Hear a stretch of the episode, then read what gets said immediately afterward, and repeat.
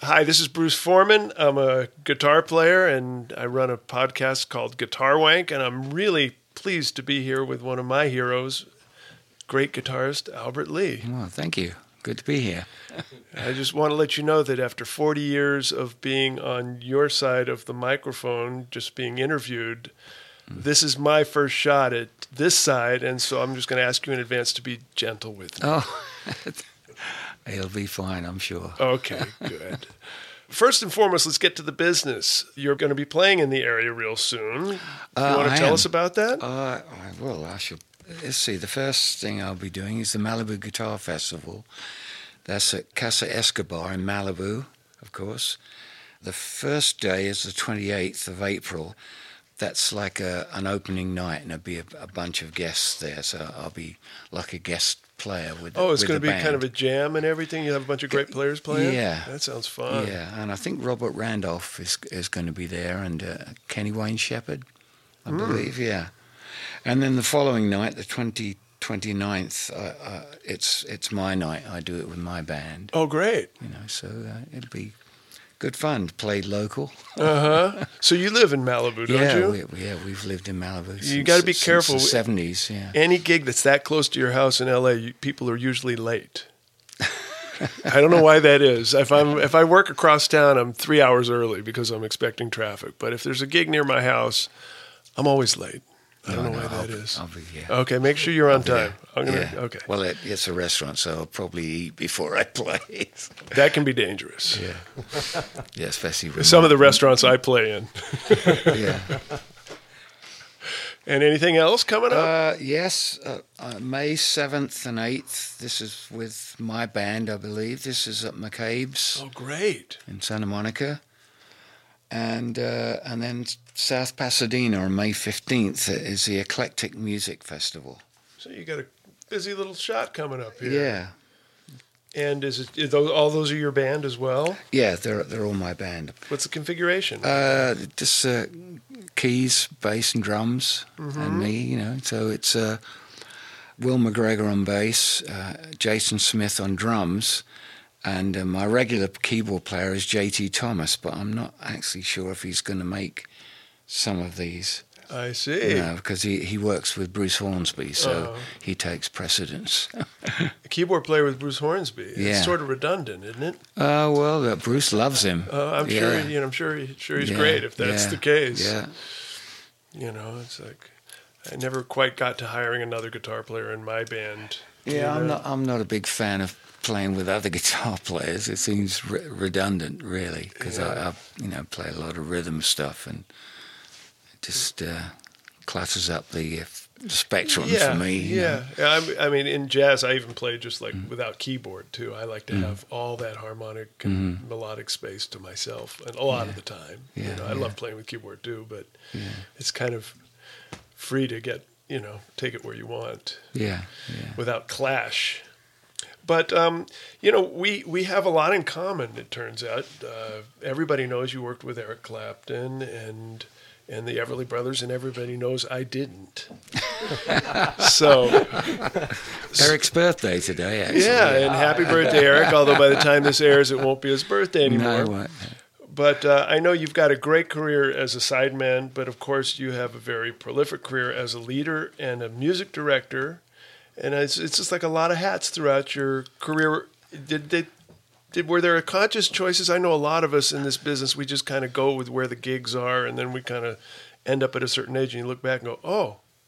That's what I did. you Yeah, know? well, that's pretty much the way it's been. You know, uh, most of my life I've been a sideman, Mm-hmm. and uh, um, I guess I became a, a solo artist in the in the 80s. Mm-hmm. And a, f- a friend of mine in England ran a a steel guitar festival. That you know, he, he ran it for about twenty odd years, and uh, he was running out of steel players. So the, he said, "Oh, I think I'll."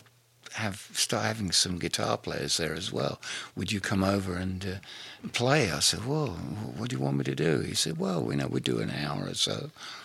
You know, sing a bunch of songs." And so uh, I was put in the hot seat there. I, I, there I was fronting a band for the first first time. Oh, wow. I'd, you know, I'd sung with bands before as one of the vocalists, but uh, to do a whole show as me was a, a little nerve wracking, but it went really well, and uh, and I did another twenty seven years with that band. Yeah, but I mean, did, was there a moment like where you said because uh, obviously it's easy. I mean, I do a lot of sideman work too. It's easy to be a sideman. You just get called and you, you play the gigs as long as they come in. Mm. But to be a leader, obviously, there's a lot more energy has to go into it and a lot more thinking. And one would hope or one would assume.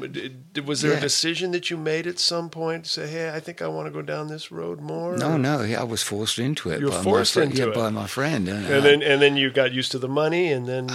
Well, uh, after that, after that first gig, I thought, well, this this is easier than I thought. You know, I thought I was going to be a nervous wreck up there mm-hmm. and trying to keep it all together for an hour, an hour and a half.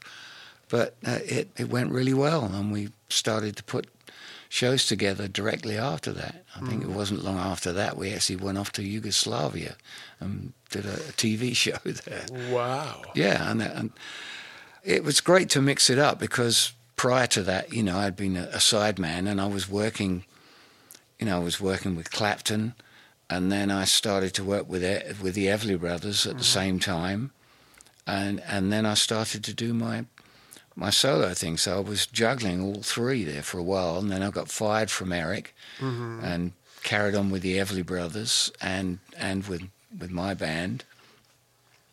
And then uh, I guess a few years later, I started to work with Bill Wyman. So then I was juggling uh, the Everly Brothers and Bill Wyman and my band, and then the you know the Everly Brothers quit, and uh, I still work with Bill occasionally, but he's he's going to be 80 years old this year. Mm-hmm. So uh, we won't be doing much more, I would imagine, you know.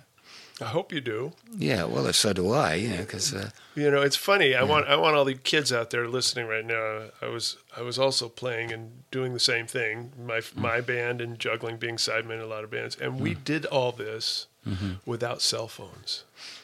It's, uh, and I think back, Remember when say, message machines? Remember when you could finally get an like someone uh, called you oh. for a gig and you actually knew that they had called? Uh, uh, that yeah. was like a huge change. That was like the early '80s, oh, right? No, that absolutely. late '70s. Yeah.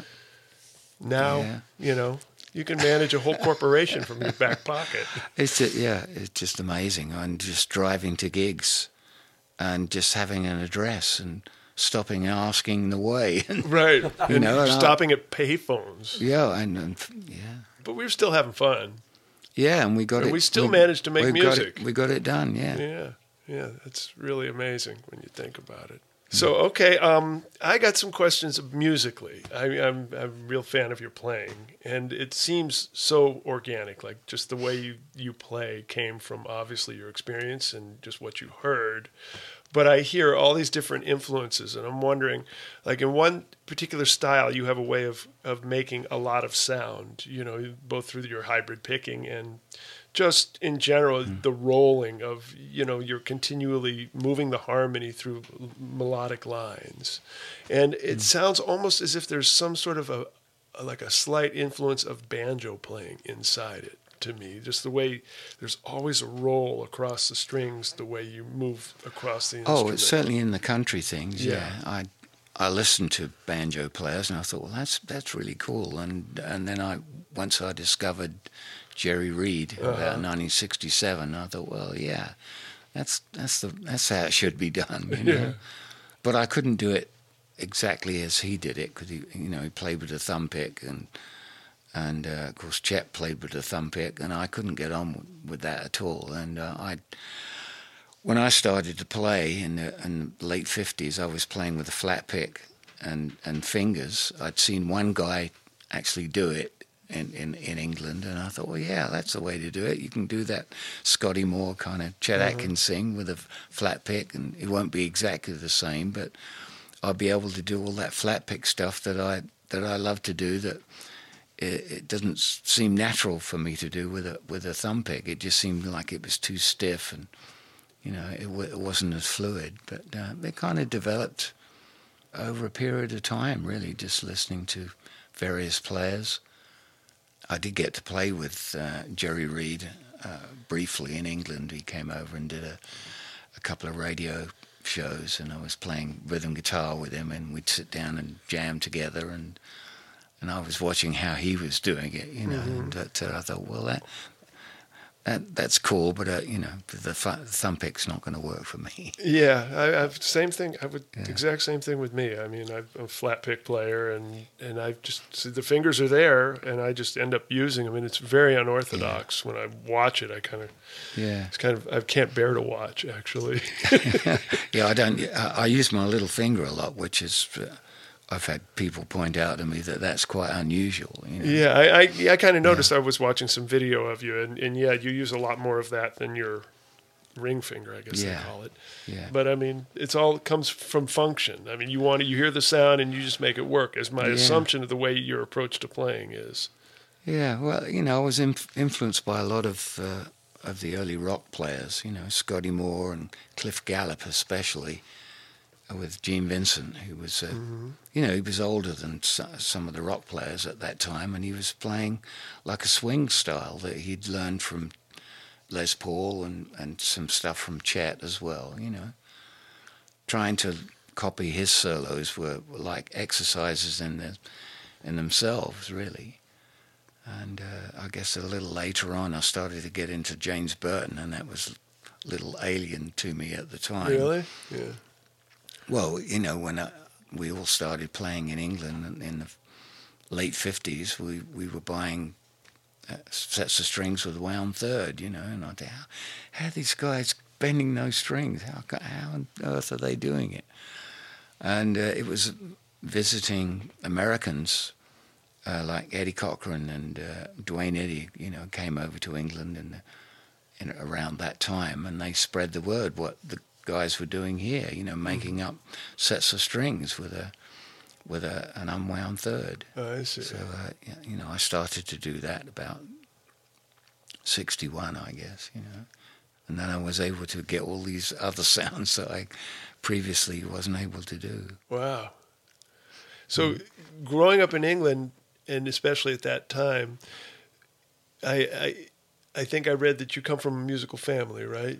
Well, my father played the piano and the accordion, you know, just Yeah. self-taught, really, Right. you know, and uh, not he didn't do it for a living, but uh, certainly encourage, encouraged me. You know, I, we had a piano in the house from early on, and uh, I'd bash away at it, and uh, and then they got me piano lessons for a couple of years. I, I guess I was 10, 10 through twelve, maybe. I got on all right, but I, I was lazy. I didn't practice between the lessons, so I could have gotten on a lot a lot easier if uh, if I had practiced. But uh, um, so I stopped the lessons, and uh, it wasn't long after that we were exposed to a guy in England called Lonnie Donegan, who was uh, kind of folk, jazz, blues. I, I, I guess you'd you know, he was influenced by Woody Guthrie and uh, Lead Belly, and he'd play these folk tunes with a lot of energy, with a, a jazz rhythm section, you know, electric guitar, bass, and drums behind him, and uh, it was pretty exciting music, and it was English too, so it was a great time for us. Everybody wanted to play L- Lonnie Donegan songs, you know, simple three chord folk songs, you know, and. Uh, and it's it started from there really. You know, all, all of the bands that were playing at that time, you know, the Beatles and the Stones, when they were really young, they played in skiffle groups. You know. Some of us had washboards, you know, playing the you know the rhythm and uh, tea chest bass, you know, make up a Sure, sure. you know with a box with a piece of string and whatever. Yeah, gut bucket, I think we call that Yeah, here. yeah. Yeah. So it, you know, we all did that about 57, Wash tub bass. Yeah. Yeah, that's what. 57 or so. But, uh, you know, things move very quickly. You know, we were, uh, we all of a sudden we were exposed to all this great rock and roll that was coming over from America. And uh, Christmas of 58, my folks bought me my first decent guitar. I think I'd been playing guitar for about 18 months without actually owning one. I was borrowing them from various school friends, you know. So they bought me my first guitar, which was a German Hofner arch top, and I think it, it did have a pickup at the end, you know, at the end of uh, the fingerboard, but I had nothing to plug it into. I think maybe I plugged it into a, a radio for a while, into the gramophone input, Mm-hmm. and then I, I used a friend's tape recorder plugged into the input of that. I think I had that guitar for six months, eight, eight, nine months or so, and uh, I was in the West End of London and uh, looking in this guitar shop window, and there was this guitar that looked exactly like the guitar that Buddy Holly played. Oh, And uh, I thought, wow, that's fantastic. I've got to have that, you know. it was second hand and it was quite expensive. You know, I I persuaded my father to let me trade in this Hofner for it. And uh, I soon discovered that it wasn't the Stratocaster that I thought it was. oh, It wasn't. No, it was a, a Czechoslovakian copy. I see. It was called a it was called a Grazioso. They later named it a Futurama, and uh, that was all we could get at that time. Uh, you know, it had three pickups and a, and a tremolo on it. You know, so but it, it it didn't have the six pegs on one side. It had the you know three and three. But if if you uh, remember the cover of the Chirping Crickets album, you can't see the headstock on Buddy's guitar. Ah. So, so uh, I soon learned that you know that it wasn't exactly like Buddy's. Or what is it? You know, and uh, so anyway, that I had that guitar for.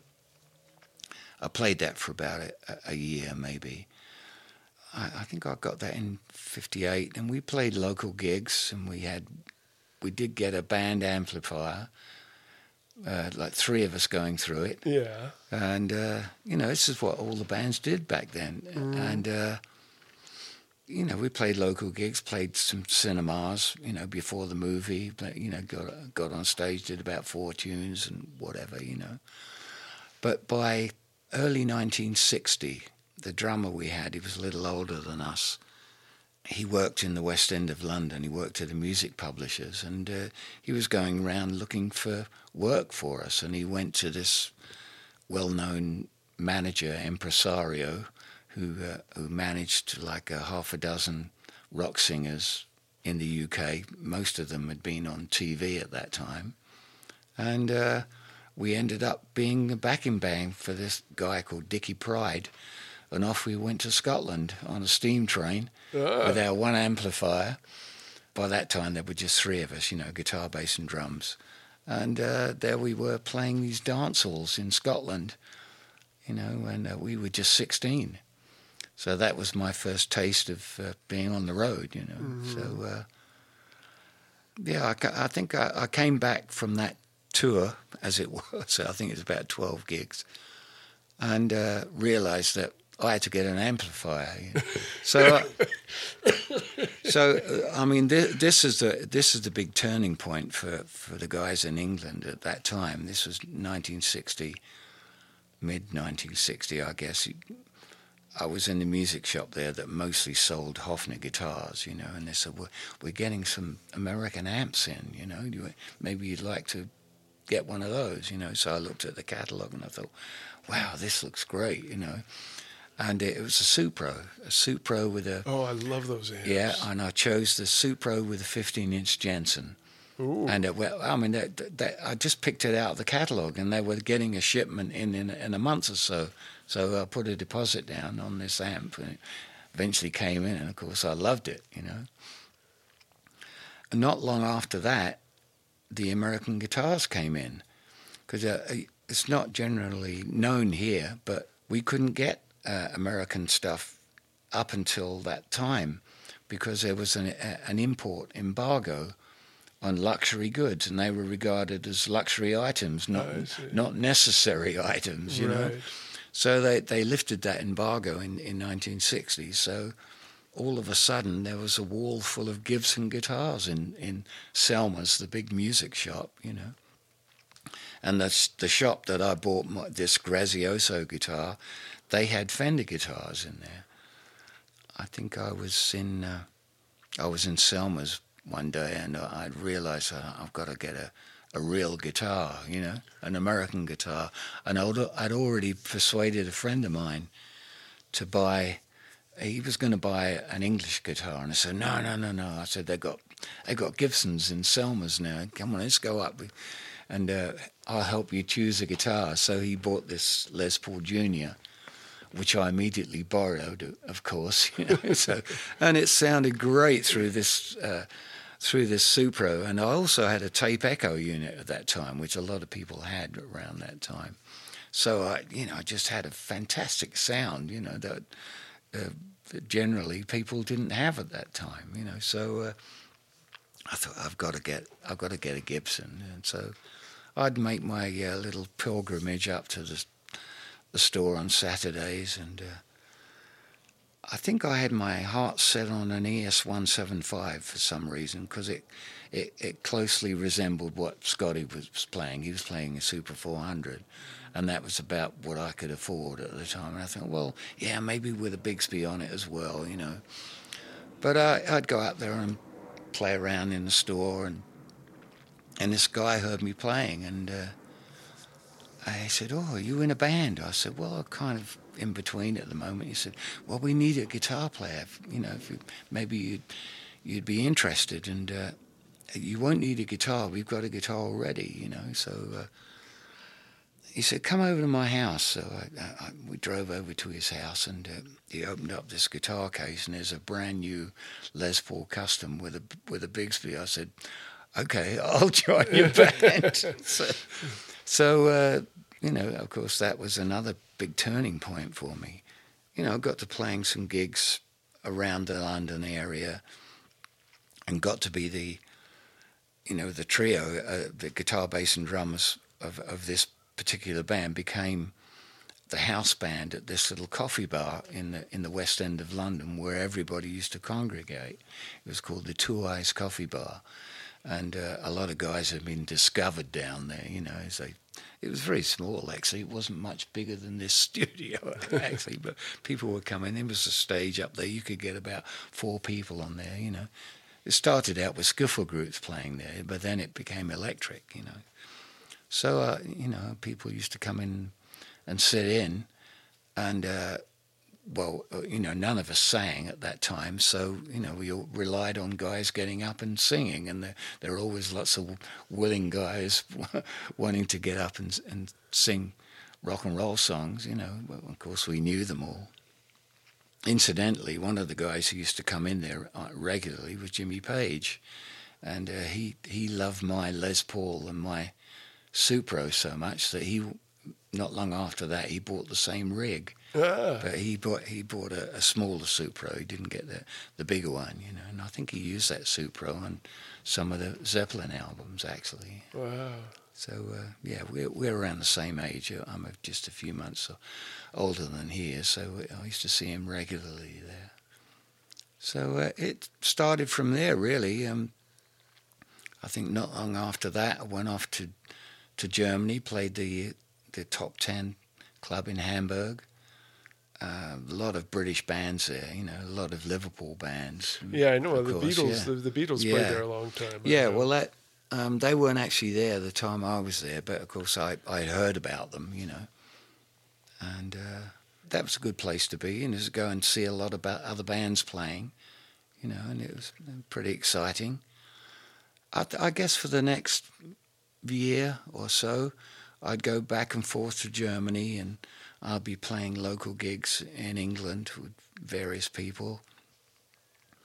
And uh, the German gigs were really uh, educational because you'd go over there and you play a club for a month and you play for six hours a night.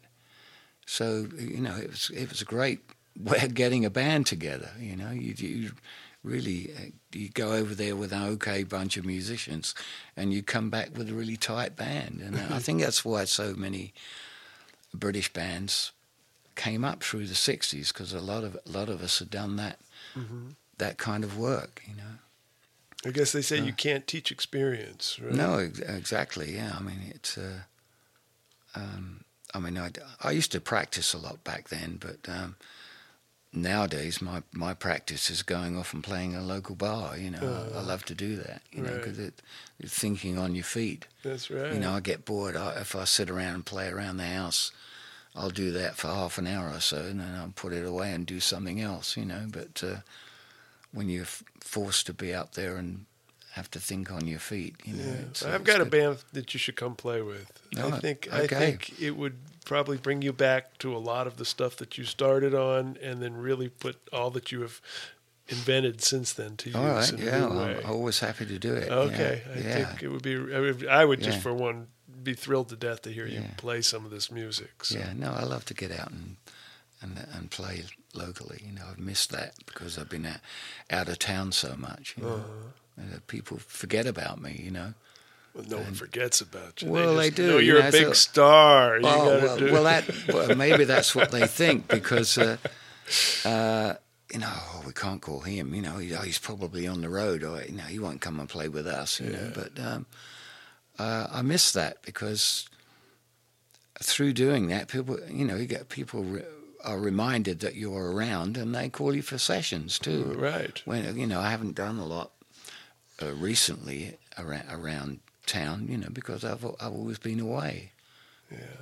But uh, no, it's it's good to do those sessions and uh, feel like a, a guy doing a nine to five job. You know, say, oh, yeah, Yeah, right. I'm off to work now, dear. I'll be I'll be home at five. Right. You know, and that- that's uh, it's something I miss when when I'm on the road. You know, being able to go and earn my money and then come home. You know. Yeah. Yeah, you know, it's like I'm a little bit younger than you, not much. But I'll tell you, I've been playing for 45 years professionally now, and mm-hmm. I still, I mean, I love playing more than I ever have in my life. I can mm-hmm. honestly say that I'm excited to get to the guitar, whether whether I'm just playing at home or whether I'm, you know, better yet, playing with some with the band or my band or in the studio somewhere. I just I just love it, you know, Yeah. and it's it's great to have something like that that actually after all these years Oh, I mean, it frustrates the hell out of me sometimes. I'll be honest with you, but still, even in those moments, it's it's like the greatest thing. I mean, do you still feel the same way? Oh yeah, no, I, I, I look forward to it, and you you you always think ah this is going to be the greatest gig, you know, and you're disappointed sometimes, you know, but most times I, I, I leave with a, a sense of satisfaction knowing that I've done a, you know, this is I've, I've played well tonight, and it's it's been good practice for me. yeah, You know, I did a gig recently out at uh, Viva Fresh in, in Burbank. You know, that's where my a- band plays a lot. Too, Oh, yeah. okay, yeah, with a, a, a good friend of mine, Carmine Carmine Sardo. You know, Oh yeah, sure. yeah, well, he's got a little country band that he plays with now and again. He said, "You want to come out and just play some country?" I said, "Yeah, I'd love to," you know. and uh, I recently got a Gretsch guitar that I I took out, so it was fun to play that on a couple of tunes Oh, too. cool. it, it just uh, I love that sound, you know. Yeah. But uh, I love, you know, I have my own model guitar which I've had for quite a few years now, and I just love Right, I know about that, and Yeah. that was a Music Man guitar. But did Leo was Leo running Music Man when you were doing that guitar? Because didn't Leo Fender start Music Man after Fender? Or didn't he have something to do with that? Yeah, oh, he did definitely. Yeah, well, I can I can tell you that story. So I, when I first came to the states, um, I got to uh, I got to meet up with Ernie Ball and his son Sterling. They were they'd heard our version of Country Boy on the radio, and quite tickled to, to discover that this was an E- English band playing this. You know, so they came along to a few gigs and became really good friends. You know, and uh, around that time, Sterling's godfather was uh, Tom Walker, who uh, had worked for Leo Fender for many years, and uh, he, he and Leo started the Music Man Company. You know, they were making making the amps, of course, and then they, they made the basses, and then they made this Sabre guitars, uh, which I didn't particularly like at the time, but I loved the amps, so I was using the amps from there on, really, and still have a bunch of them that I that I use, and I love them. They're built like tanks, you know. But uh, yeah, Leo left Tom, left left Music Man, and uh, Tom carried on for a while with the amps, but then decided to sell up, and so he sold the company and the name to Ernie Ball. And uh, the first thing that Sterling and Ernie wanted to do was uh, design guitars from uh, from scratch. Ah, And uh, you know, I I was around at the time, and you know, as was Steve Morse, and we kick in ideas of what we'd like in in in a guitar. You know, so uh, you know, I played uh, the silhouette. I had a couple of silhouettes which I really liked. You know, and then they uh, they came up with a, a, another design just as an experiment. And uh, I think for a while they were thinking about making having it made in the Far East as like an entry level level model, you know. But uh, it, it didn't get a lot of interest at the, at the NAMM shows, so they uh, they didn't uh, they didn't do anything with it. But I always liked the, the look of it. It was kind of wacky looking, you know, like a George Jetson guitar, you know. Anyway, uh, Sterling had one made for himself, which is just beautiful. It was all maple, maple neck and maple body. And uh, by that time, we we were playing in, in a band together. It was Biff Baby's All Stars, and it, that's that's his Sterling's nickname, Biff Baby. So we used to do a lot of work back back then, you know. And uh, uh, one particular gig, he said, "Oh, I've had this guitar made. You wait till you see it. You're going to love it," you know. So uh, went along to the gig, and he opened up the case. I thought, "Wow, what fantastic!" He mm. said. Okay, it's yours, and, it, and it became my guitar from there on. And I, you know, I played it for quite a few years without it being on the market. You know, they, they didn't have enough production capacity to be able to put it on the market. And it wasn't until they got involved with Eddie Van Halen and they had a new factory built, you know, a larger factory, that they were able to put my guitar in the line, you know. I so. And you designed it, though. I mean, well, I, no, I didn't. No, you you know, didn't. I, I adopted it. You know, they, they, they no, they came out with it, and I thought, oh, God, I like, yeah, this guitar's great. You know, I can't remember if the original had Seymour Duncan's. I think it probably did, but uh, no, I just I just loved it. And when they uh, when they decided to put it out on the market, I said, well, I, you know, Seymour has been a really good friend for many many years, and always given me pickups if I needed a guitar for a telly or Right. whatever, you know, and if a, a pickup for a telly, to, you know, Yeah. yeah, oh yeah, I'll send you some pickups, you know. Mm.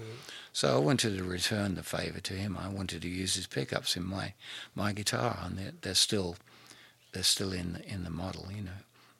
The original guitar was, you know, very much like a Strat, you know, same setup, you know, three single coils.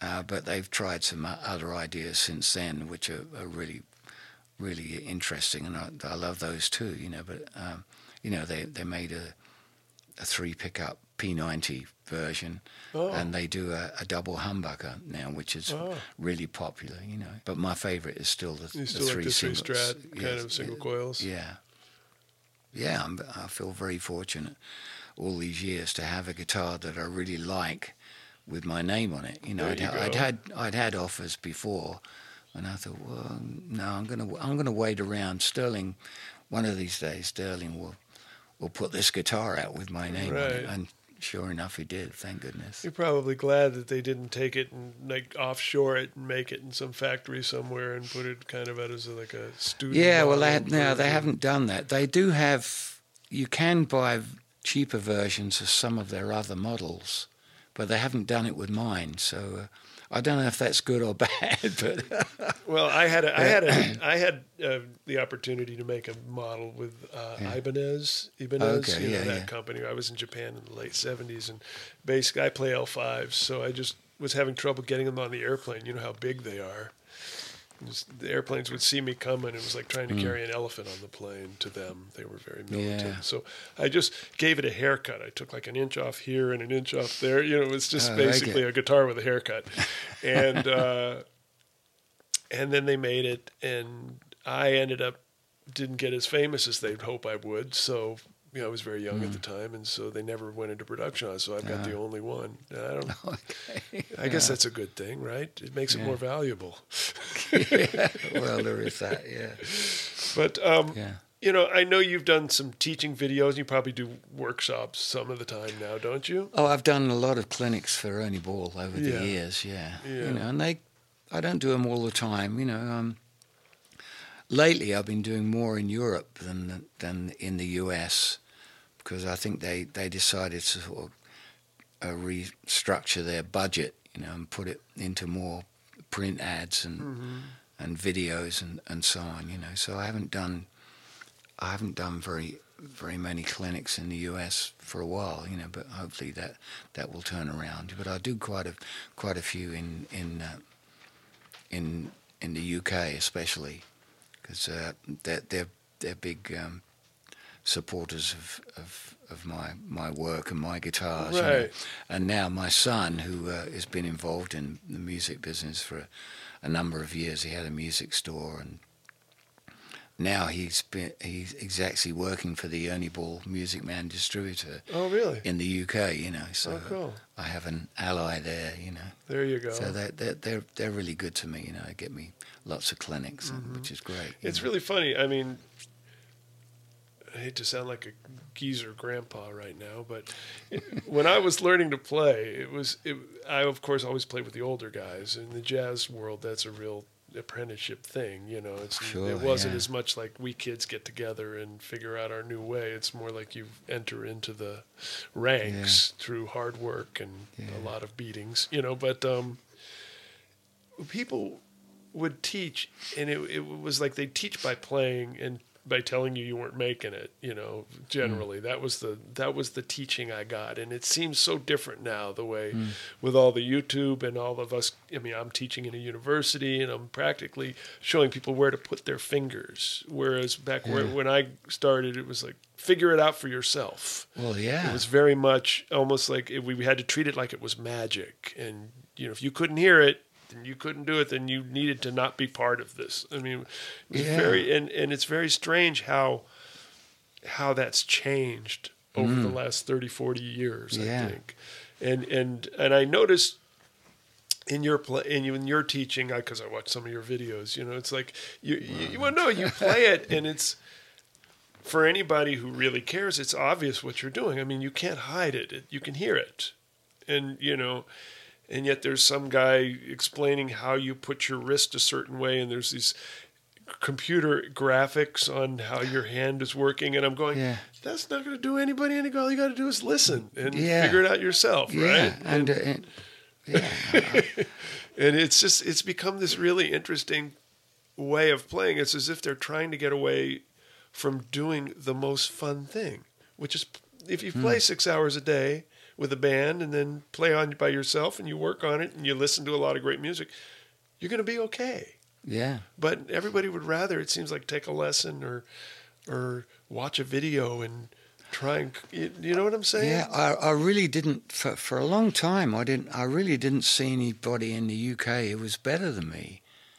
You know, there was there was no one to see. Mhm. You know, we had Cliff Richard and the Shadows, and you know Hank's very sort of Yeah. basic with what what he Yeah. does. You know, one guy who d- who did stand out, but I didn't see him play that very that often was Big Jim Sullivan, Mm-hmm. of course, who uh, worked with a guy named Marty Wilde at the, at the time, and then went on to work with Tom Jones. There were some ja- jazz players, but I, I you know that that was so alien to me, and, Uh. and a lot of it still is. But did you? So you, you so you didn't really like gravitate to listen. Like I know Louis Stewart was over. He was in Ireland, I guess, but he was a Hmm. great. He was around then, I assume. And Yeah, I mean, uh, there were jazz players, but I, you know, if you wanted guitar lessons, one of the guys who was a, a neighbour of mine, whose guitar I borrowed for a little while until his mother made him come and get it back, you know.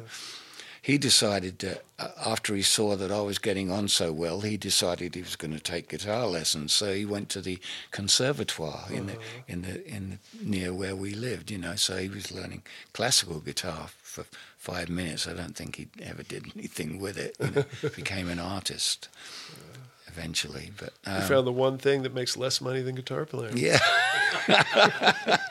yeah. Yeah, but um, it was all listening to records. And, you know, you figure out by just uh, uh, noodling away, you think, oh, yeah, that's where he's doing it. He's down in the first position there. Yeah, that, that's where he's doing it. And, Yeah. and uh, it just went on from there. You know, you hear things that were slightly more complicated, and say, "Yeah, well, he's doing it almost the same place, but you know he's he's playing around with it a little bit, and Uh-huh.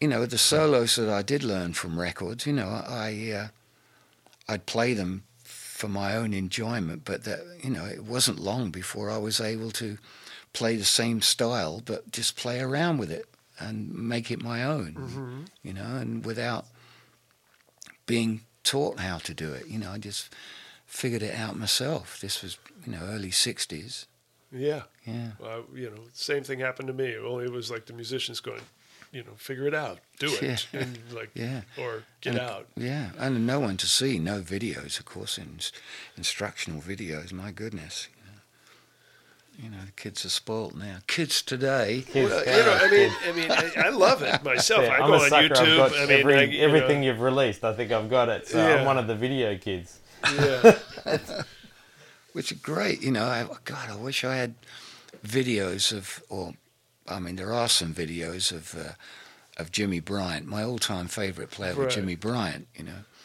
who I got to play with a couple of times. You know, I was astounded when I first came to the states, and uh, it was just a name. You know, and there were some albums, and I thought. Does he still play? Is he around? What's he doing? You know, and then uh, uh, here I am in in Los Angeles, and I see, oh, he's playing at the Palomino. I can't Yeah, believe it. right. So I actually went along to the Palomino, sitting there so excited, you know. But he, he wasn't playing a Telecaster. He was playing like 335 or 330. But he, he just played great, you know. And uh, before I knew it, I was up on stage with him because uh, Delaney Bramlett was in the audience. Oh. And he, he called Delaney up, and uh, and Delaney said, "Oh, Al- Albert Lee's out there. Get, get him up, you know." And there wa- there wasn't another guitar there, so there I was playing with Jimmy Bryant. I was playing piano on some blues or whatever, you know. Yeah, gosh, I, I would have loved to be able, been able to watch him play as I was learning and growing up. You know, I'd already been professional for like 12, 13 years by the time I saw saw him. You know, yeah, he was a big hero of mine, as was uh, James, and still is. You know, so- and I get to work with James a lot lately. You know, so that's great fun to be, Oh, be able so to play great. with him. You know. And uh, he was a, he was a great influence, and I listened to those records that he did with Ricky Nelson, and he was he was like 17 or, so, you know, 16, 17, and just playing real sort of basic blues, but with such great feel and you know just a great touch. That was a big influence. wow, on my so playing. cool. Did you what what what's some of the other players back in in London and England at that time?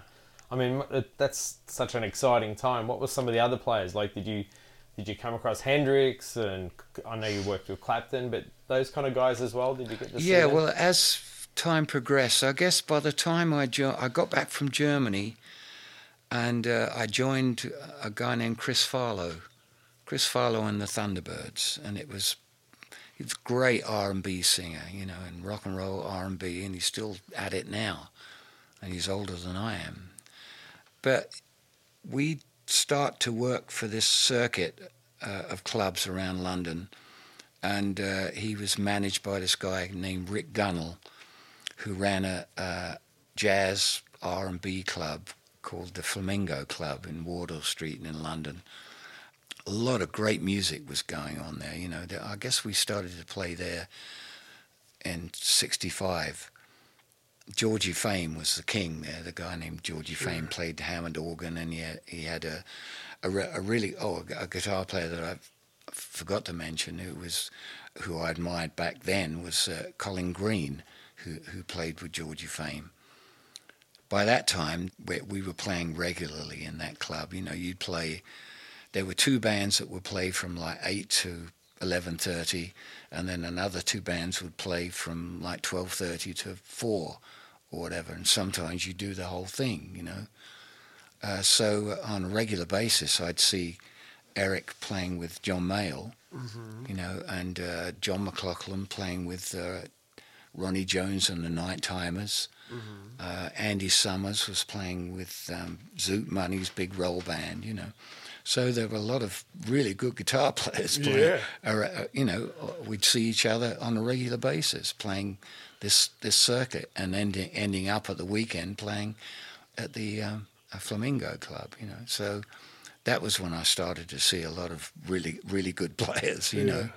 And it was around that time, I, I guess, uh, a little later on, that um, Hendrix came in, and he was, uh, I think he was brought over by the bass player with the Animals, um, whose name is, escapes me at the moment, but. Uh, I remember going to a rehearsal rooms. They said, "Oh, you know, this guy Hendrix is, uh, uh, you know, they're auditioning players, you know." So we walked in there, and there's little rehearsal studios that a lot of the bands used to use, and they used to have little jazz sessions in there, you know. And I walked in there, there were probably like a dozen people in there milling around, you know, and, I, and there's this guy up on stage playing the guitar with his teeth. I thought, what's all this about? yeah. Anyway, Mitch Mitchell was there, you Oh, know, yeah, so he he sure. got the job, you know, Yeah. and uh, I can't remember who was playing bass at the time, you know, but uh, yeah, that was the first time I ran into Hendrix, and uh, I ran into him once or twice after that, and he was a really nice guy, really, really friendly, you know, and. Uh, I got the impression that he didn't think he was that good, but he just loved what he did, you know. And uh, I remember my, my namesake, uh, Alvin Lee, who I met in Hamburg in 62.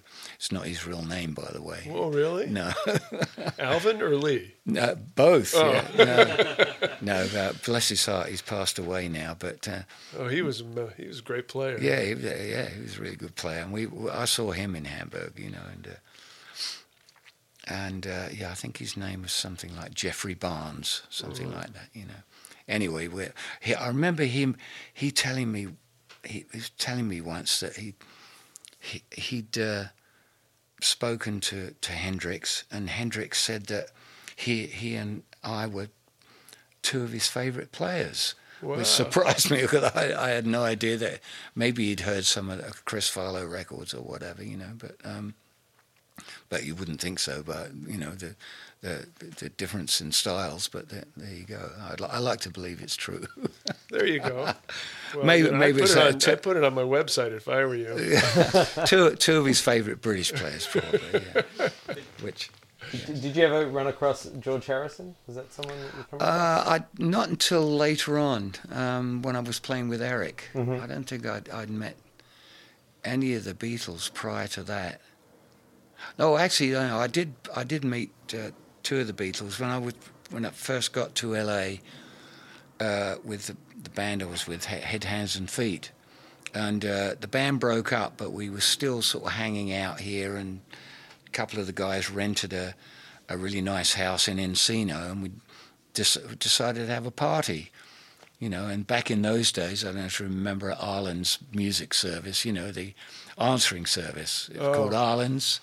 So you could get in touch with anybody through Ireland, you know. Oh. So you call up Ireland's and say, "Well, I'm having a party. We'd like to invite some of the, the A-list people," and then so they they'd do it for you, you know. Oh wow. So uh, yeah, we had this party, and we had uh, Joni Mitchell was there, and uh, and uh, John Lennon, Ringo, and a bunch of other players, you know.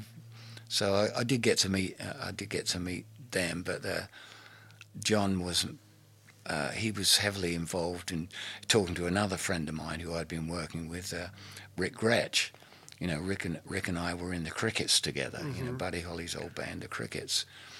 Uh, so uh, yeah, I remember John being heavy, in heavy conversation with with Rick. You know, and uh, he didn't really have time to get into conversation with me. You know, and uh, and I guess the same with uh, with Ringo too. You know, we met up with him, but that that was it. Really, it wasn't until uh, years later that we.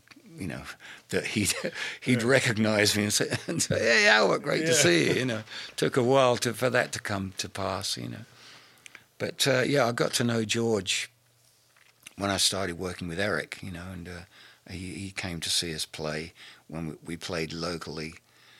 Uh, Eric would usually finish his tours with a doing a local church hall. You know, with a Um, and of course, it would sell out immediately, or it'd be a lot of local friends coming by, you know. And, and uh, after one of these gigs, we uh, went back to Eric's house and we had a little jam, you know, and George was there, you know, and uh, my mum and dad were with me too, and they were t- Oh, was quite great. tickled them to meet one of the Beatles. And Yeah, I mean, I wonder. I wonder if, like, if postmen, you know, when they have a party, if they go out and like, let's let's go deliver a block of mail. You know what I mean? Because like when we have a party, we all get together and jam, right? But like, I bet I bet they don't.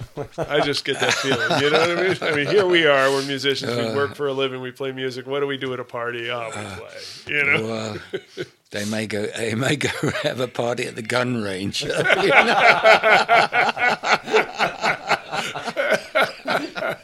Uh, yeah, good going postal, I guess. yeah. How how was it with uh, the Everly brothers? How long were you with those? With those Oh guys? well, that that's a long story, which I'll I'll, I'll try and shorten for you. I first met them in '62 right. through uh, someone you you'll probably know very well. The guitar player with them was Don Peake, Oh yeah. and I was playing in a little cellar club in London, and these guys. There weren't a lot of people in, and I looked up and see these guys taking great interest in us, you know. And anyway, they chatted to us after the when we took a break, and they said, "Oh yeah, you know." Course, I realised they were uh, American and wondered what they were doing there. And said, oh. I said, "Well, actually, we're here with the Everly Brothers." And I got my heart sank because I was a huge Everly Brothers fan, you know. So I, I started to hang out with Don quite a bit. You know, I'd go to his hotel and we sit down and play guitar together. And uh, I mean, I have to say that he was a big influence upon me at that time. You know, I mean, he he was a really good player, but I th- I think we influenced each other at that time. You know, and um, he was having lessons with Howard Roberts and. And he, he- you know, he'd worked with Glen Campbell and people like that. I'd never heard of these people, you know, back in '62. You know, and and BB King, and he was re- really into BB King at the time, and I'd never heard of BB King in 1962. You know, I, I did meet Phil at that time, and uh, Don kind of had a bad spell and uh, flipped out, and he was sick, and he had to fly back to LA. So Phil had to continue the, the tour on his own. You know, with the the bass player singing with him. You know. Uh, but they came over the, the following year, and I met Don that time, and uh, uh, Don Everly, and and Don Peake was was also with them at that time, and uh, as was uh, a young drummer they just picked up at the high school named Jimmy Gordon. You know, so I got to meet Jimmy for, Jimmy Gordon for the first time. You know, and uh, each time the Everleys came to the UK, I'd try and get along to a gig, and they, you know, Phil would remember me. Don didn't remember me that well, you know, but Phil always always remembered who I was, and it was really nice, you know.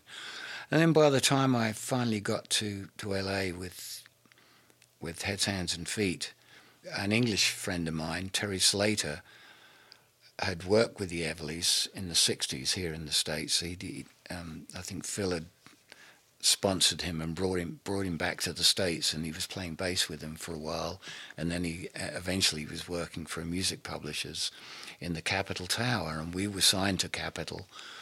And uh, he was happy to see us. Yeah, he said, "Oh, come down. I'll get some of the old mates down to see you play at the Troubadour." And uh, Phil Phil came out. You know, Phil Everly came out to see us play, and and uh, Neil Diamond and uh, Jim Horn. You know, some of my heroes came out to see us. I thought, wow, I'm I'm loving LA. This is Ah, great. yeah. You know. every day's going to be like that. Yeah, if I move and here. yeah, and yeah, yes, Phil actually. Uh, I was over at, at uh, Terry's house one day, Terry Slater's house, and Phil was there, and they were sitting down playing guitar, and he said, "You don't know know any guitar players? We're looking for a guitar player." And I thought, Curses, you know, I'm I'm heavily involved with this band. You know, Right. I would have loved to join the Everly Brothers, you know, but you know things were starting to happen for us, you know.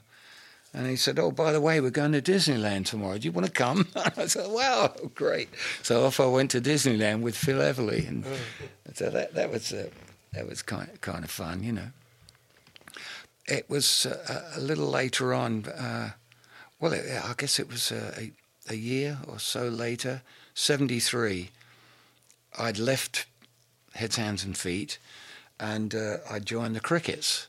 They were doing a gig in England, and uh, actually I, I, owe a couple of really good gigs to, to Elvis Presley, because uh, they were they were due to play at this club, and uh, Glen D. Hardin, the piano player, couldn't couldn't make the first couple of shows, so. Uh, uh, Rick Grech, who was playing bass with him, said, "Oh, you, you, want to come and play with the Crickets for a couple of gigs?" Oh, wow, fantastic! You know, so, uh, I, I, I did the the gigs with them, and they, uh, you know, they were a lot of fun. And uh, at the end of the first night, Jerry Allison, the drummer, said, "Hey, do you want to do the whole tour?" I oh, said, "Yeah, great. great." So there I was at Cricket for a couple of years. We found myself back here with them and uh, recorded with them in Nashville and in LA. I remember being at uh, Jerry Allison's house and he got a call from Don Everly and Don had just split up with his brother. He said to Jerry Allison, "Hey, you come out to this bar out in Calabasas. It's a Sundance Saloon." He said, "It's a great jam out there, and lots of great players, and you'll have a great fun. Come on out." So uh, I tell this story often because I always, I always think it's funny. You know, uh, Jerry said, uh, I've got Albert Lee here. And uh, there was kind of a lull at the end of the line. He said, That's Phil's friend, isn't it? Because they just had this big fight. Yeah. Know? So, uh, anyway, I went out there and I, I, I guess I took my guitar with me. I sat in and uh, immediately I was Don's best friend, you know. Oh, that's great. And we, were, you know, I didn't really see Phil very much after that, but uh, I was, I, I did a lot of stuff with Don from there on. We play regularly uh, every Tuesday or Thursday night, and uh, the, I mean, it was the pick of the crop of, of, of country rock musicians in, in LA, you know. First of all, the first night I went out there, it was Al Perkins playing steel. And then most of the other nights that I went out there, Buddy Emmons was playing steel. So I was in heaven. My, my hero, Buddy Emmons. Byron Berline played fiddle. Doug Dillard, John Hartford played banjo. A lot, a lot of players. Glen Campbell came out there once. I even got Lonnie Donegan out there once. And once I started to work with Emmylou, you know, I had, uh, I was, you know, Rodney Crowell would come out and, uh, and uh, Rosanne Cash, you know. So uh, yeah, I, I, became Don's big pal, you know, and we we did uh, a few things together. I did a tour of the UK where uh, I was, you know, I went over as as his guitar player, but you know, I, I was encouraged to sing with him, you know. So before I knew it, I was an Everly brother. you know, I was singing harmony with him. Mm-hmm. I think he really uh, he really did appreciate that, as did his wife at the time. You know, and they they, they knew how much. I mean, I, he was he was a great friend. I think at one time, I, I was doing some session work and I, I borrowed like three of his acoustic guitars. He said, "Oh yeah, take it, take it," mm. and uh, he knew how much I coveted his uh, black J200 with the matching oh, white yeah, pick sure. guards. Yeah because I I'd played actually played Phil's one in London in 1962, the the matching one. Anyway, to my great surprise, you know, uh, uh, his wife pulled me aside and said, "Well, you, you know, Don really appreciates how you how you've been helping him out over the last year or so." You know, because he's found himself on his own, really. Uh-huh. You know, he's always had his brother there, you know and we, you know, he knows how much you love that guitar. So he, he wants to give it to you. And I thought, oh my goodness. wow. So, uh, and by this time he was living in Nashville, and uh, so yeah, I, I, was in Nashville, and uh, it was in actually in storage. He went over to storage and got it out, and uh, I flew back to LA with it, you know, and it was just as well because not long after that, someone stole a bunch of stuff from the oh, storage wow. unit, and he lost he lost three guitars at least, and that would have gone as well. Sure. Yeah. Um, fortunately, he had the iconic guitar uh, that he owns and still has is the Southern Jumbo that his father bought bought him in the early fifties. He bought it for him because it was uh, Hank Williams was playing one at, right, at the time, right. you know, and that's the guitar he used on Bye Bye Love, Wake Up Little Susie, Problems, all those great guitar intros weren't on the J200s as everybody would imagine. They were on this Southern Jumbo. And I actually got to use that. I actually borrowed it for a few days and actually used it on, on, on a solo album that I, uh, of his that I played on, the Sunset Towers album. So, yeah, I ended up with this uh, fantastic guitar and still have it, of course, yeah. How do you play them all? Yeah, well, They all I, call I don't. you, don't they? I, the, the, you know, the more more expensive ones are locked away in a huge safe, in a fireproof safe, of course. But Yeah. um, no, I've got guitars that I, I never touch, and uh, I I don't think it's as bad as uh, guys who have hundreds of guitars, where they have like they got six Stratocasters and six Tellys and you know, or one from each year, and Right. you know, I think that's crazy. You know, I mean, I try to get used when I'm when I'm at home, and if I'm doing, especially if I do an album, I try and get use out of a, a lot of these guitars for the different sounds. You know, Uh-huh. you know, I've got some nice Gibsons. Uh, I've got a, a a 295 gold top, you know, from the 50s Sure. and I always wanted a Byrdland. And uh, in fact, both uh, I had a, a Byrdland given to me by a, a German guy who wanted me to get him backstage, a backstage pass and tickets to see Eric Clapton. I said, "Sure, you got it." He gave me a he, ga- he gave Byrdland? me a, Wow. a '68 It's one of Bird, more expensive tickets I've. yeah, you know, 60 a '68 Byrdland. 68 Byrdland, uh, which I still have, and I love that, you know. Oh no, oh, I'm, I'm getting it mixed up. No, he gave me the 295, the gold Oh, top okay. 295. The Byrdland was given to me by another uh, German fan, who uh, who actually gave me three guitars. Bless his heart. Yeah, he was a for him. huge huge fan. Yeah, I, lo- I love that. Um, I love the Byrdland. So you kids out there, if you learn to play guitar real well, people will give them to you. I'm still waiting for a, a 50 6120. Oh, okay. I'll give you my L5. but She's not treating me too good this morning. Oh yeah, no. Oh, oh, I always loved L5s. Yeah. Uh, the music shop that my son eventually be, became manager of because he managed the uh, owner's wife, uh, owner's owner's daughter. Sorry, No, Wait a minute wife. here. Yeah, This is starting Yeah. to sound weird. not too incestuous. You may want to No. save this for a screenplay. yeah. You said manage, you married. Oh, oh yeah, uh, yeah. yeah. Manage, marry. That's kind Oh of. the yeah, no, no. He he went on to manage the, the store because he met he. He married the daughter. he the married owner. the daughter after Oh, that. okay. Yeah. So, so a, a- anyway, I, I can remember back uh, early '60s. He had a a, a cutaway 05 without a pickup on it, Right, you know. And I, I'd look at that guitar and think, "Oh, isn't that fantastic?" And I, back in those days, you, I, I just couldn't justify having more than one guitar. Of course. And then when I eventually was able to, at one point I did have three guitars, and then it was down to two.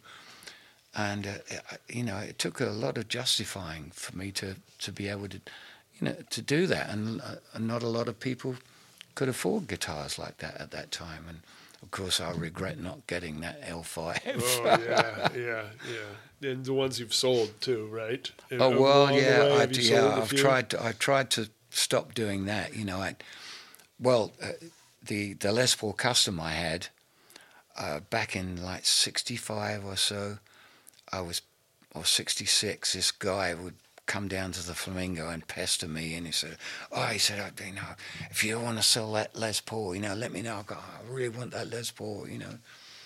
And I had the chance to buy from a friend of mine. Uh, a Super 400. It was a 1959 Super 400 with two pickups, Yeah. Sunburst. So I sold the, the Les Paul and played the uh, played the Super 400 for a year or so and really regretted it because it, it was totally. a big guitar for a guy your size. I Yeah, mean, well, that, that didn't bother me too much. It is It's- it was a big guitar, yeah. Yeah.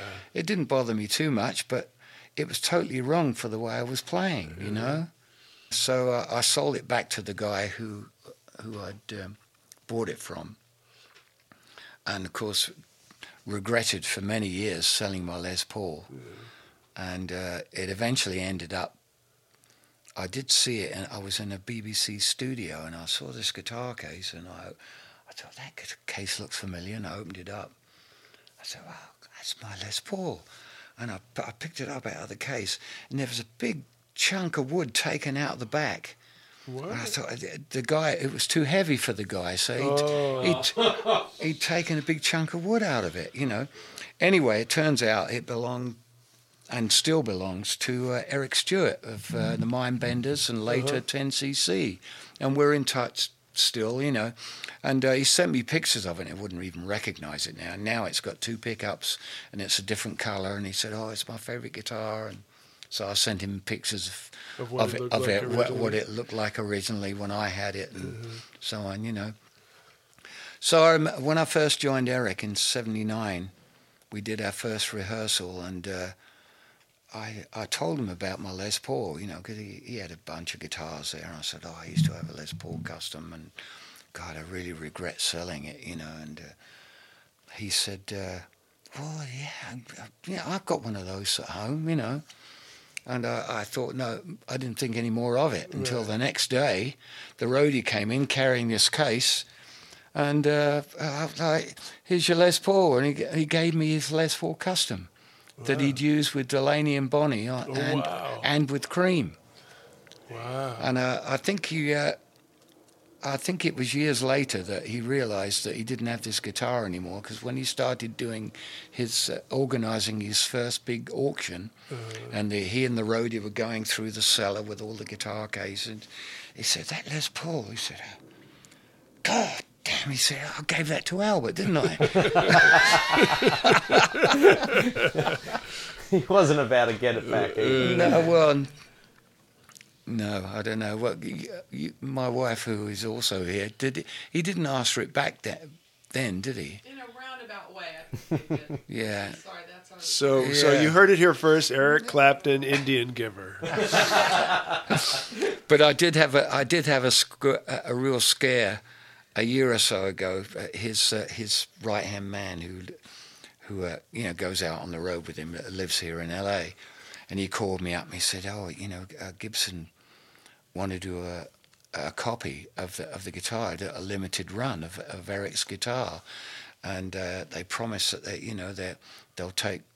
Really incredible care Oh, of it Oh, they wanted it. they wanted to, to, borrow it. it. Yeah, they wanted to it. borrow it, and and and I was, I thought, oh God, I don't feel good about this, but I thought, okay, well, I can't say no, you know. So uh, I was prepared for them, you know, that they were they were going to car- hand carry it on the plane, take it back to Nashville to the, you know, the custom shop there.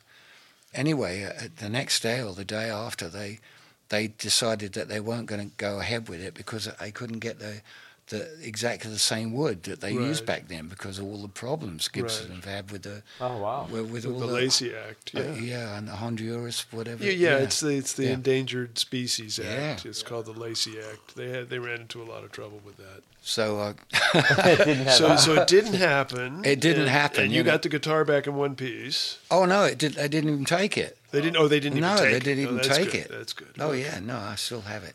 Good. And uh, I mean, uh, part of my bargain would have been, you know, so well, could- you know, any, give cha- me any, any chance of having one of their reproductions? you Right, know? oh, you know, no, that's not any chance. Yeah, well, Given. How was it working with Eric? You, you, how many years were you working with Eric? Five, five Five, years. Yeah. Well, that that was a whole story in itself. You know, I mean, I, I did that. He'd uh, been working with his band, uh, his Tulsa band. He's, his nickname was the for them was the Tulsa Tops. Right. You know, Carl Radle and Dick Sims and Jamie Oldaker. You know, great band. And uh, he'd done a tour. Uh, he just finished a tour without a second guitar. I think the guitar player had left. I forget George something. I forget his name now. He'd left, so he did a tour without a second guitar. And uh, Eric and I were doing uh, an album together for a, a guy called, called Marc Benno, and it, uh, it was produced by Glyn Johns in London. So you know, flew to London to do this album. I thought, wow, great! And there I was for a whole week with Eric in the studio, and it was good, good fun, you know. and uh, we hadn't really seen each other for a long time. You know, didn't didn't run into each other very often. And uh, after about four or five days, uh, the manager came up to me. Uh, he said, d- um, "Do you want to? Do you fancy going on road with Eric? You know, he, you know, he misses having a second guitar." I thought, "Wow, yeah, okay." I just finished a solo album, and I thought, "What am I going to do here?" Am I, am I going to try and get back with Emmylou? What I should do is put a band together and tour with it, you know. But I was a, a reluctant front man, of course, at that time. I thought, wow, how can I turn this down? You know, going Right. out with Eric. So, yeah, we went off off on the road. We did a big tour of the U.S. that summer, and uh, at the beginning of beginning of which he uh, he got married to Pattie in uh, somewhere in Arizona. It was in Arizona, yeah, and uh, and then uh, you know my, Karen was was with me thr through a lot, a lot of the, the tour as well. My, who was later to be my wife, who was uh, on a lot of the gigs. You know, uh, Eric would uh, introduce the band. He said, "Oh, yeah, now on guitar we've got Albert Lee and his lovely, lovely lady Karen uh, over there, and they're they're going to be getting married soon." Because he thought, you know, he just got married, so no, he was going to. yeah, he's gonna yeah, he was gonna- no, up, right. yeah. It's your turn to get Thanks, married buddy. now. I got married. It's your turn. Yeah. So, so we did at the end of the tour. Karen and I got married. No regrets, by the way. yeah, at, at the end of that tour, he fired the whole band except me. And I thought, what's going on here? I guess he liked having an English guy around. I mean, he had an English road crew mostly, but he likes to have, having an English guy around. And he thought, well, well, I'm going to put an English band together, which he did. You know, he got Gary Brooker and Chris Stainton. I bet Donald Trump would have a lot to say about that. Yeah. Henry Spinetti on drums, you know. And, uh, and we toured for a couple of years. And then, to my great surprise, he fired all those guys. And, and I managed to survive that too. Oh, So I thought, oh, this is guillotine's coming soon. You yeah, know, t- it's just telling you know, I'm learning a lesson here. This isn't going to last forever. You know, he was he was in a bad way towards the end. There, he'd, he'd been sick, and we had to cancel a tour. And uh, you know, he'd been drinking a lot, of course. You know, and uh, before I got fired on the on that last tour, um, I think we we were in the in uh, Middle East, or I think uh, it was after I got back from from Israel that we I, I got fired. I mean, there wasn't much lined up. He was going to do an album, and uh, I went up to the office to pick up my money, and his manager said, "Well, sorry, boy, we you know they do, he, he won't be needing you on the next." So that's the album." way he did. He didn't like give you any monogram luggage or anything. No, well, As well, a he- going away present. uh, it was very generous through the first, especially the first tour. I mean, uh, at the beginning of the tour, one of the guys had this uh, st- portable stereo system, which was kind of state of the art at the time. It was a Nakamichi tape machine and little ADS speakers, you know, that came in a in a in a Halliburton case, you know. yeah. And we thought, wow, that, God, that's really cool, you know. So uh, by the time we, we showed up for the first, I don't know if it was the first rehearsal or if it was at the first gig, there we are. We all had these uh, Whoa.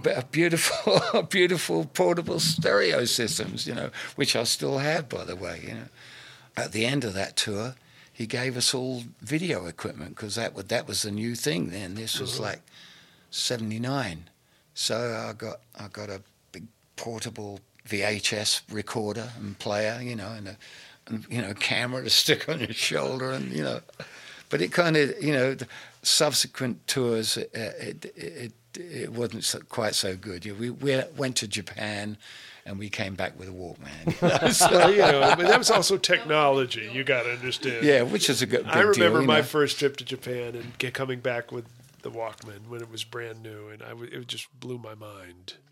Just it was mind-boggling. Wasn't it exciting? Yeah. Oh the- god. It was like a shock. Yeah, I still have it, but it doesn't work. I need to see if we can get it working again. But yeah, that was Yeah. such a great. But now we've got Yeah. you know, So moving and- forward, I I really appreciate your time. First of all, Oh, being well, so you're welcome. generous. Yeah, you know, I, I don't know. yeah, well, if, When people ask me where I live now, I say mostly in the past. so um, it's always fun going down memory lane. But I'd Yeah. like to talk about what's going on now and what you've got. Any plans? Any projects for the for the future? You got a new record, maybe, or any well, sort of exciting yeah, well, things, things you're have, planning have now? happened uh, at quite a pace over the last couple of years. You know, I've been working with Bill Wyman for a number of years. I'm still doing that. If he if he puts anything together, I'll still go and do that. You know, no more Everly Brothers, of course. But I I finally decided that working with my UK band after 20, 27 years, it was getting a bit too much because I'd I'd be away from home if especially if I had a, a Bill Wyman tour tagged onto it, I'd be away from home for like seven, eight months of the year. And I thought I've got to make a change. You know, I just I can't be away from home for that long. You know, I did, you know, a, a, an average trip was like six weeks or two months. And things always go wrong at home. You know, I'm never there to fix anything, and it, it's hard to maintain a, Yeah.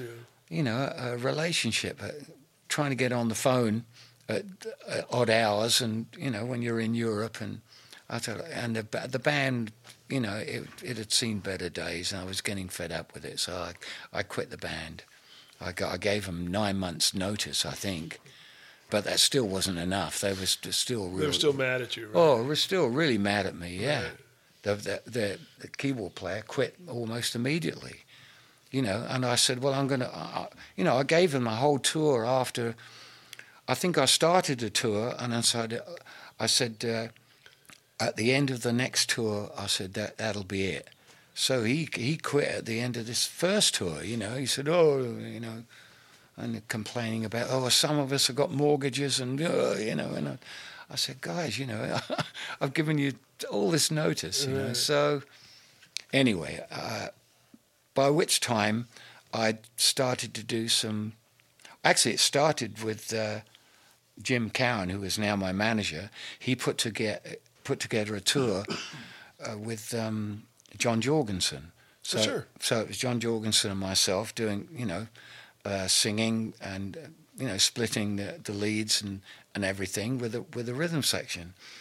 And uh, we did some gigs in in the states, and I thought, well, well, this you know this went really well. I like I like the way this has gone, you know, and I know that I can, you know, I can do these gigs on my own, because on a lot of those gigs, I I, I was. Uh, I was better known than he was on on some of the gigs that we course, did, you know. yeah. So uh, Jim and I talked about it, and I said, "Well, uh, you know, I want to give this a try." So we're going solo again. Yeah, so All here I am, but Glad solo, solo in the US rather than uh, UK. So uh, we've been doing that for three years now, I guess. Going on number four, my goodness, yeah. so yeah, And so they said it wouldn't last. yeah, so we're um, we're booking gigs uh, around the states. We're, we're tackling different markets, and you know, there's still a lot of markets that we haven't touched yet. And we've been to Japan a couple of times, and uh, we I've taken the band, the US band, back to Europe. You know, but uh, that's an expensive kind of venture to do I, that. You know. know? Yeah. But we we have an, we have an, uh, another tour booked la- later in the year, so I have a lot more of that to look forward to, you know, and and I'm, and I can go away for, you know, no more than two or three weeks, Uh-huh. you know, sometimes just a, a weekend, and and it's great. I'm back home, you know, so that that's a bonus for me, you know. Uh, but uh, another thing that I've started to do is formed a, a duo with Peter Asher. Oh, And I know that he's been going out with his own band, doing like a little showcase where he tells his life story with visuals, and you know, it's been going well for him, I'm sure. But uh, uh, I think he he uh, liked the idea of doing it with me because uh, there's, only two of us. You know? right. That seems So- to be the way the world is working yeah, these days. I, I'm- mean, I feel like I work for the airlines. Yeah. I mean, yeah, people yeah. ask me, "What do I do?" I'm a jazz guitar player. You work for the airlines? I didn't know they hired them. No, you don't understand. I just give them half my money. I work for them. Yeah. I mean, it's like whenever I have a band, it's moving three people around, and it's just gotten. That's the real difference. We, we're making the same money Yeah. we made in the '70s. It's just hotels and airfare and food cost a hundred times more. Yeah, that's right. Yeah, the wages haven't gone up much, No, have they? no, Really? no, you know, it's like, uh, especially cu- club gigs here in Right. town. Oh, in LA, yeah, that Oh, LA's always been famous yeah. for that. Uh, you know, occasionally someone will call me up and say, hey, what, it pays seventy-five dollars, and uh, you know it's in Palmdale. I thought, no, I don't, I don't think so. yeah. Well, uh, I like to go out and, and jam, you know, and well, play. just give him my number, okay? I, Airline involved. yeah, I've got a, a request. You you guys have to play together. And Bruce is by far one of the best bebop jazz players in the world, and you're one of my favorite country guitar players. I mean, you guys playing in Bruce's bebop cowbop band. I have a be- band that mixes Texas swing and honky tonk and jazz all together in Oh, one great. fun thing, All and right. you would sound so It'd good be with amazing. this oh. I, I, yeah. It would be such an honor to have you play with it and to get to play with you, and you this stuff would go down like molasses. You Oh, would have oh, it. well, let me know. Yeah. It and sounds he's- sounds, his sounds wife great. sings with him, and Yeah, it's it's as well. fun. It's fun too. It's a Yeah. lot of fun. We, They we kill. I promise you'll go home with your face hurting from smiling. Yeah, no, I, yeah, no, that's the kind of thing I like to do around town. You know. Yeah, at Viva too, right? Yeah, we do it at Viva. I'll, Yeah. I'll let you know after the after we're done here where, where we're playing, and I'll I'll let you All know right. because uh, Yeah. I just I, I just want to thank you guys for spending so much time Yeah. here. Awesome. Once again, um, none of course this whole thing won't air, but I'm going to say it on our podcast that Yeah. the Malibu Guitar Festival is where you'll be playing next. There's the April Yeah. 28th at the Casa Escobar, which is a big jamorama. With, you're sitting with Steve Ferrone, right? Yeah. And then the 29th, you'll be playing with your band. Yeah. We've got May 7th and 8th at McCabe's. Mm-hmm. And we've got the Eclectic Music Festival in South Pasadena on May 15th. Mm-hmm.